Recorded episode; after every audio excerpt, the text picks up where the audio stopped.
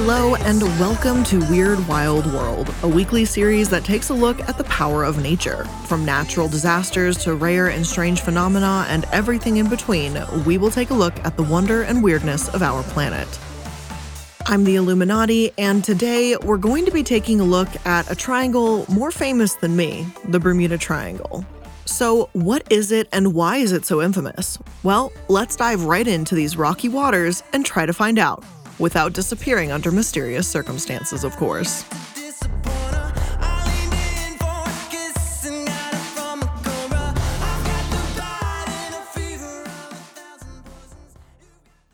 To start with, let's go over what the Bermuda Triangle actually is.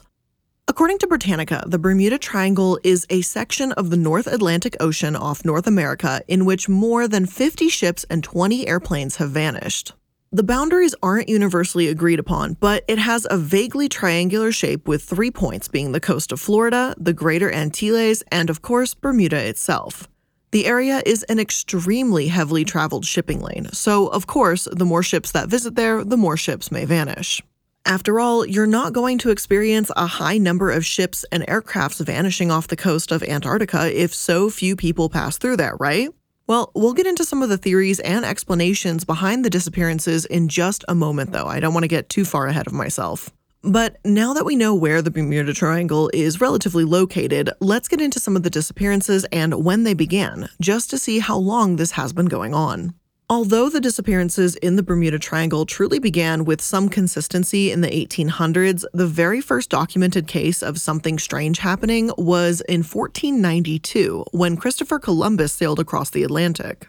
This particular instance is what leads many people to believe that something supernatural was and is going on in the Bermuda Triangle. It said that Christopher Columbus reported that his ship's logbook about a large fire flame falling into the sea, unusual compass readings, and strange lights. One source states that Amazon Prime's Inside the Bermuda Triangle revealed how, on October 11, 1492, Christopher Columbus reported seeing a strange light during his first voyage across the Atlantic. Columbus described the light in his log as a small wax candle that rose and lifted up, for which a few seconds seemed to be an indication of land. Author Gian Quasar explored the description during the series. He said in 2007, the triangle's got a superstition of seafarers, and the enigma can be found as far back as Columbus's log. He was the first to sail the area, and he noted that on three occasions the compass pointed in the wrong direction, 11 and a quarter degrees off from the evening reading from the morning reading, which was unexplainable. He also noted that the sea rose without any wind whatsoever, which shocked all of them. And then, on the eve of discovering the New World, an unexplained light levitated on the horizon and then rose up.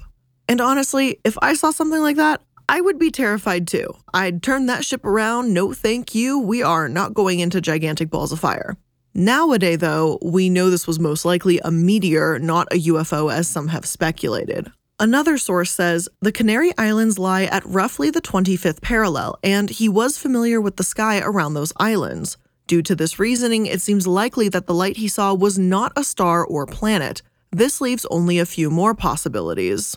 It could have been a rare phenomenon known as a ball lightning. However, there is no mention of any storms being present on the night in question.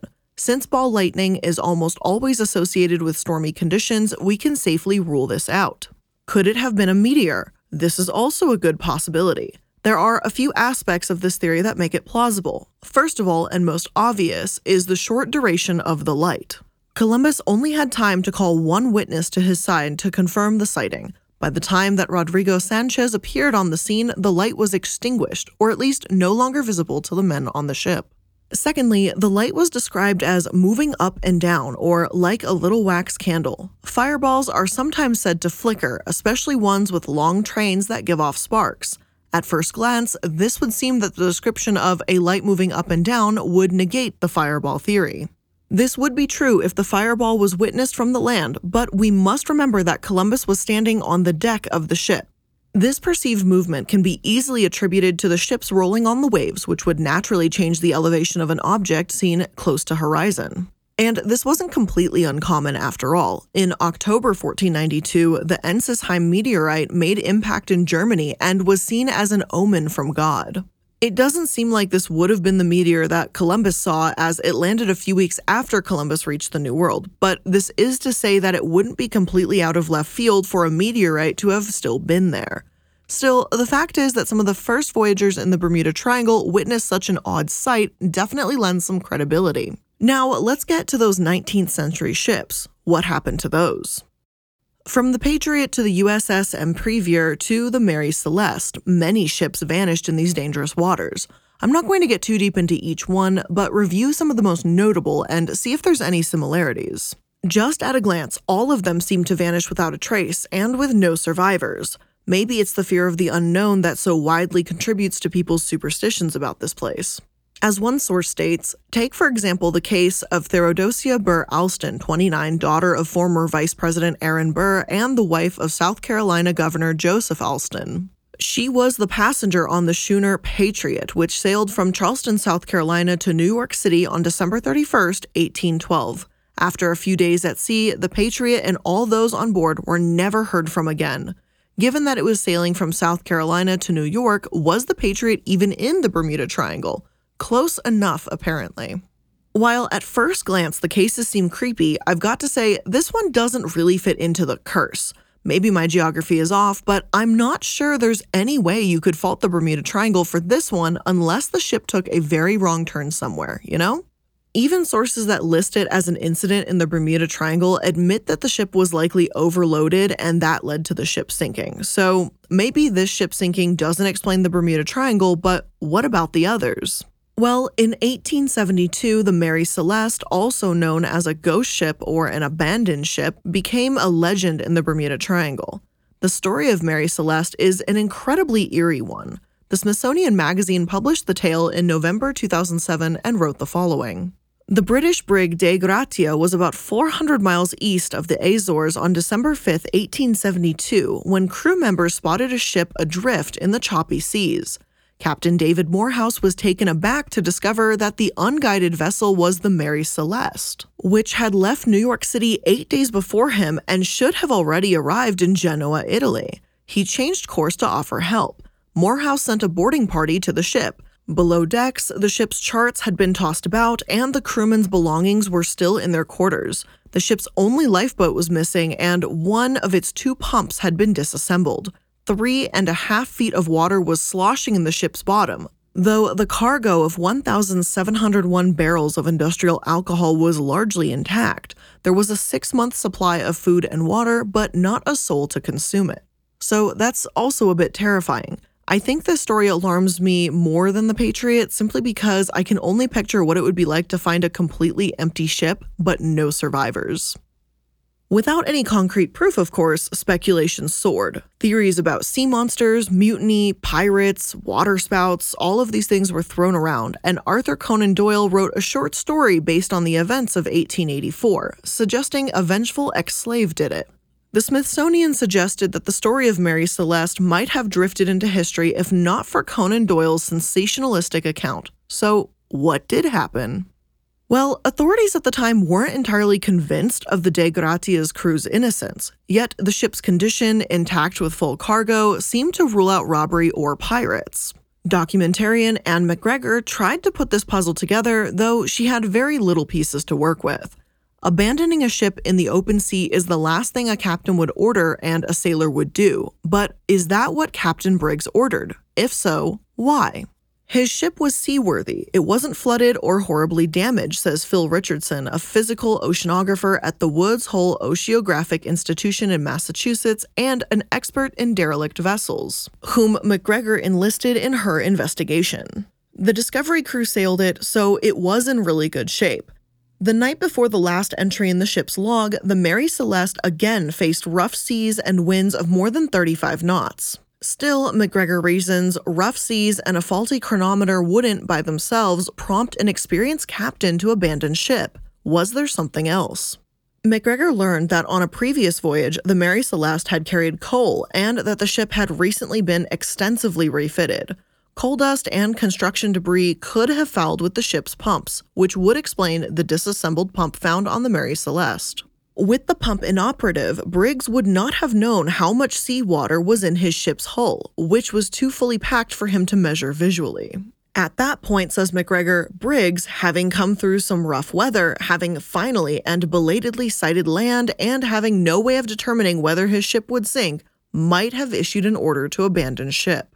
As anticlimactic as that might be, it seems more likely that this ship was abandoned due to technical difficulties. Not a sea monster, not a meteor, and not even pirates. Other ships in that time period may have encountered storms as well, such as the ship called Ellen Austin. So, generally speaking, these 19th century ships disappearing in a well traveled area isn't out of the question. These deaths, though tragic, can be explained. However, it's the 20th century ships vanishing that really began to catch people's attention. Personally, I believe it's due to the fact that there were distress calls and things of that nature. Not to mention the idea of massive cargo ships just being swallowed up by the ocean is enough to catch anyone's attention. One source states Reports of unexplained disappearances did not really capture the public's attention until the 20th century, an especially infamous tragedy occurred in March 1918 when the USS Cyclops, a 542 foot long Navy cargo ship with over 300 men and 10,000 tons of manganese ore on board, sank somewhere between Barbados and the Chesapeake Bay. The Cyclops never sent out an SOS distress call, despite being equipped to do so, and an extensive search found no wreckage. Only God and the sea know what happened to the great ship, U.S. President Woodrow Wilson later said. In 1941, two of the Cyclops' sister ships similarly vanished without a trace along nearly the same route. As more ships passed through this route, the pattern became undeniable. Only three years after the Cyclops vanished, the Carroll A. Deering, a schooner, was found abandoned in the area as well. Then, four years after that, in 1925, the SS Cotopaxi sent a distress signal but was never found. The wreck was found decades later, though, in 1985. Since this wreck was actually discovered, I thought it may hold a bit more answers for us. As it turns out, the identification of this shipwreck actually has a part in debunking the Bermuda Triangle itself, because the steam powered bulk carrier never made it to its destination in Havana. In fact, the shipwreck wasn't found in the Bermuda Triangle, and Michael Barnette, a marine biologist who identified the wreck, said the conspiracy of the Bermuda Triangle is total rubbish.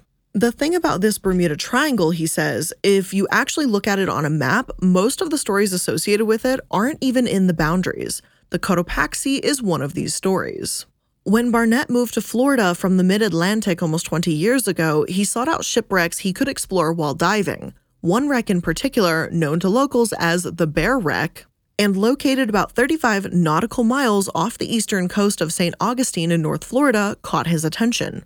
Unlike most shipwrecks in that area, the Bear Wreck was large.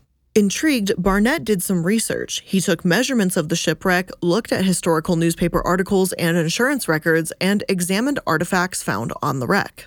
His investigation showed that the Cotopaxi was really the only option, Barnette said. It's the one that just kind of screamed out. In 2015, a rumor began circulating that a ghost ship found by the Cuban Coast Guard was actually the SS Cotopaxi. Barnette decided to set the record straight, so he posted a video online saying that the real Cotopaxi was at the bottom of the Atlantic. Soon after he posted that, Science Channel contacted him and the two worked together to make a show about his findings. Perhaps so many people believe that the Cotopaxi mysteriously vanished because of paranormal or curse related activities because it's an easier pill to swallow than storms happen and you can die at every time, even if the ship is powerful. But I'm not sure. But Barnette said that, based on testimony at the time, the cargo hold covers were in sad repair. The crew members' families even sued the company that owned the ship, and the ship's carpenter testified that the hatch covers, meant to cover coal, were broken.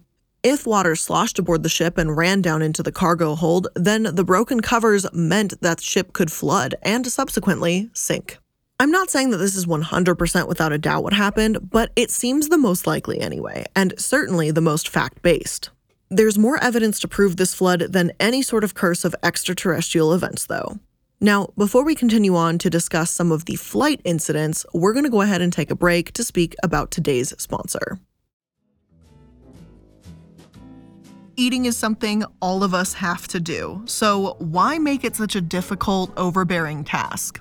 Well, that's where HelloFresh, America's number one meal kit, steps in. HelloFresh offers 25 or more recipes to choose from every single week, from vegetarian meals to burgers to extra special gourmet options, and it delivers it fresh right to your door. And HelloFresh's fresh ingredients are sourced directly from growers and delivered from the farm to your door in under a week every single time. And now they even have meals that are ready in 20 minutes or less. Like they have these um, sandwiches, what are they called? Caprese sandwiches, I think. I'm probably pronouncing that wrong, but it's the mozzarella and tomato on a nice ciabatta bun. It is so easy to make and it is so damn good. So, if you want to get started with HelloFresh today and upgrade your eating choices, make sure to go to hellofresh.com/slash casket12 and use code casket12 for 12 free meals, including free shipping. Again, go to hellofresh.com slash casket12 and use code casket12 for 12 free meals, including free shipping. Today's episode is also sponsored by Jenni Kayne, one of my favorite new sustainable clothing store companies. Now, the temperatures are warming up. It's definitely getting a little more comfy out there. And in Colorado, even though it doesn't get too hot, it does get warm enough that a nice California cool vibe is exactly what I need. And Jenni Kayne has exactly that. If you are looking to refresh your wardrobe with classically cool and comfortable and sustainable pieces of clothing, then Jenni Kayne is probably the store for you. I feel like I've talked a lot about their sustainability, and that's something that's really important to me. Them choosing where they specifically source their fabrics from and choosing to use recycled goods is also really, really important to me. And another thing I really, really like about Jenni Kayne is that they keep in mind that everyone should have accessibility to these types of luxurious staples of clothing. That's why they offer extended sizes, from XX small all the way to 3X. So you can build and invest in your closet with beautiful mules, sweaters, pants, skirts, home decor pieces, whatever it is, you can do it and have peace of mind that the products you're buying are actually good. So, if you want to get started and find your forever pieces, make sure to go to jennikayne.com and get 15% off your first order when you use code CASKET at checkout. Again, that's jennikayne.com. Use code CASKET at checkout. That's spelled J E N N I K A Y N E.com.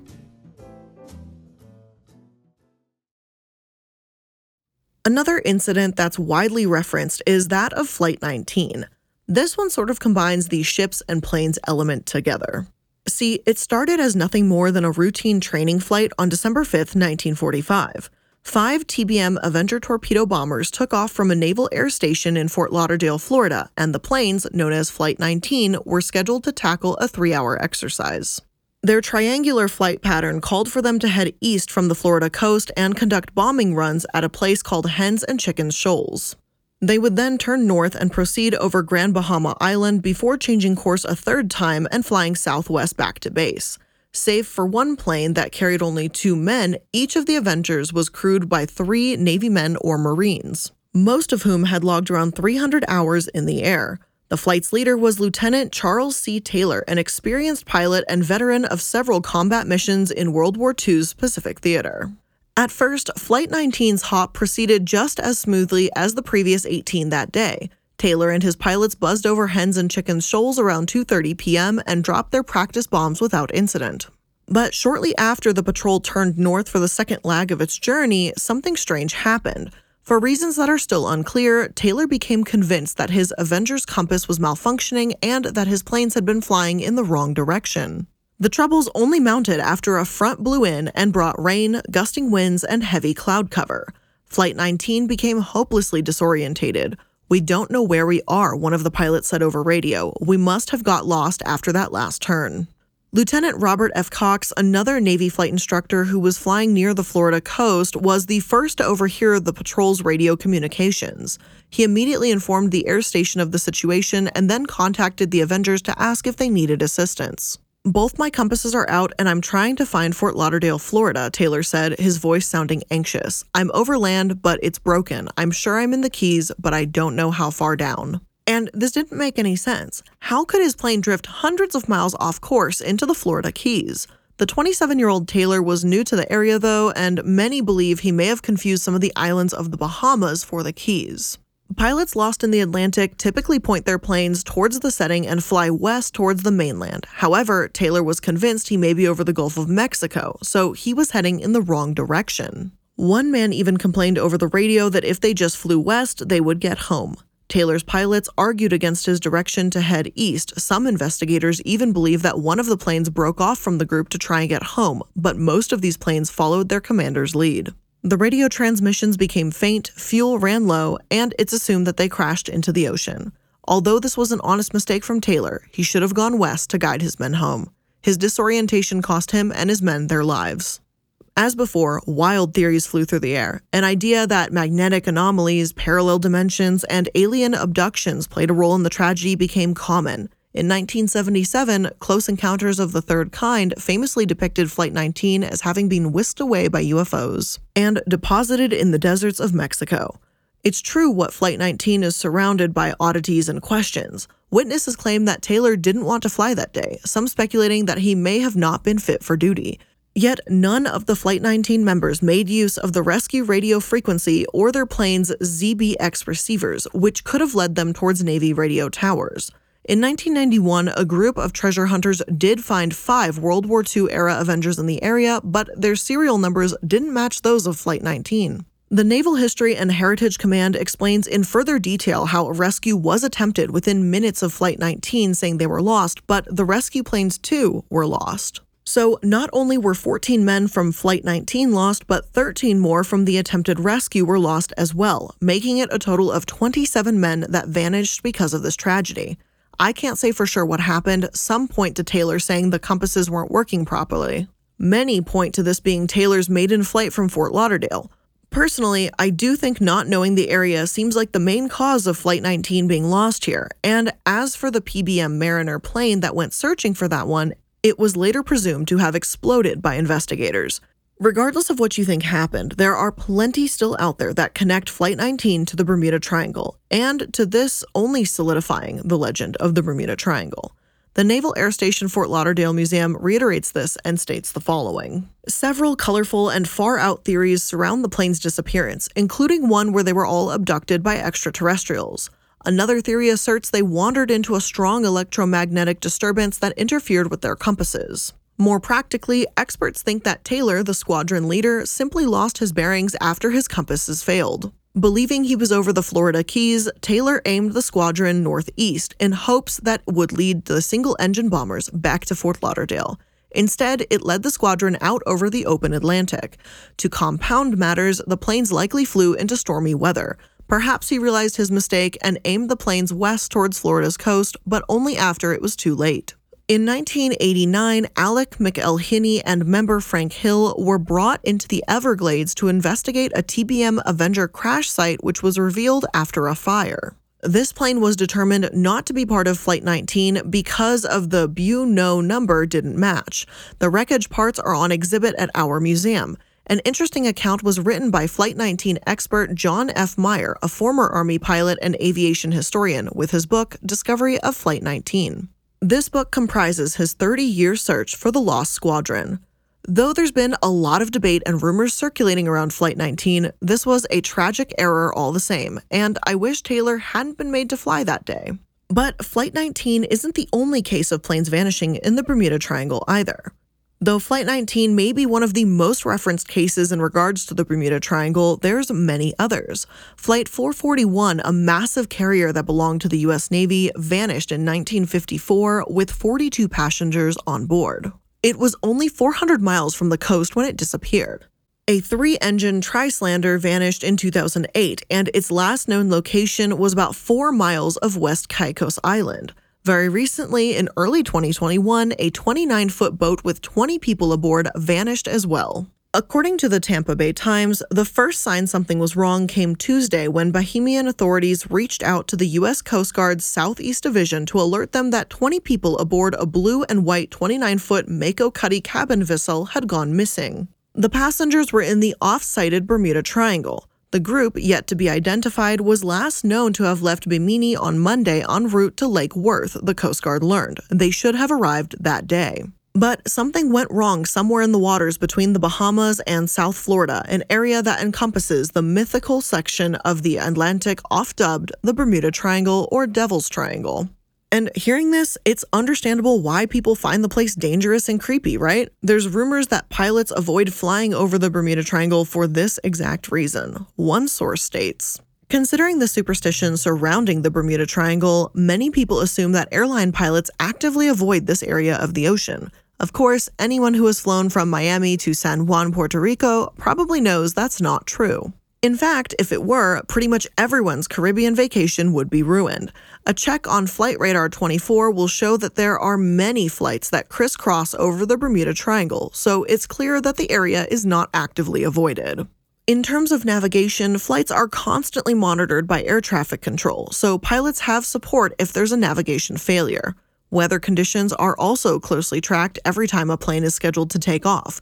Accidents, of course, still happen, but not any more than in some other parts of the world. Investigating Bermuda Triangle conspiracy theories in general is more of a paranormal pursuit than a scientific one. So, if there are any pilots who do avoid the Bermuda Triangle, they are probably just interested in the supernatural or UFOs. While entertaining these theories can certainly be fun, you can rest assured that the airline industry definitely doesn't plan its roots around campfire stories. And it's true, though these conspiracies are interesting, they're definitely not proven. A few popular ones are that methane gas on the ocean floor causes ships and planes to fall out of the sky, while others say there's wormholes and water spouts in the Bermuda Triangle. Even stranger still, there's the theories that point to aliens, or those that say there's a hole in the Earth's magnetic force that disrupts compasses. Hell, the weirdest one I think I've heard is that some believe there's leftover technology from Atlantis in these waters. But again, as fun as these theories may be to believe in, it's not actually true. They hold no water, you could say.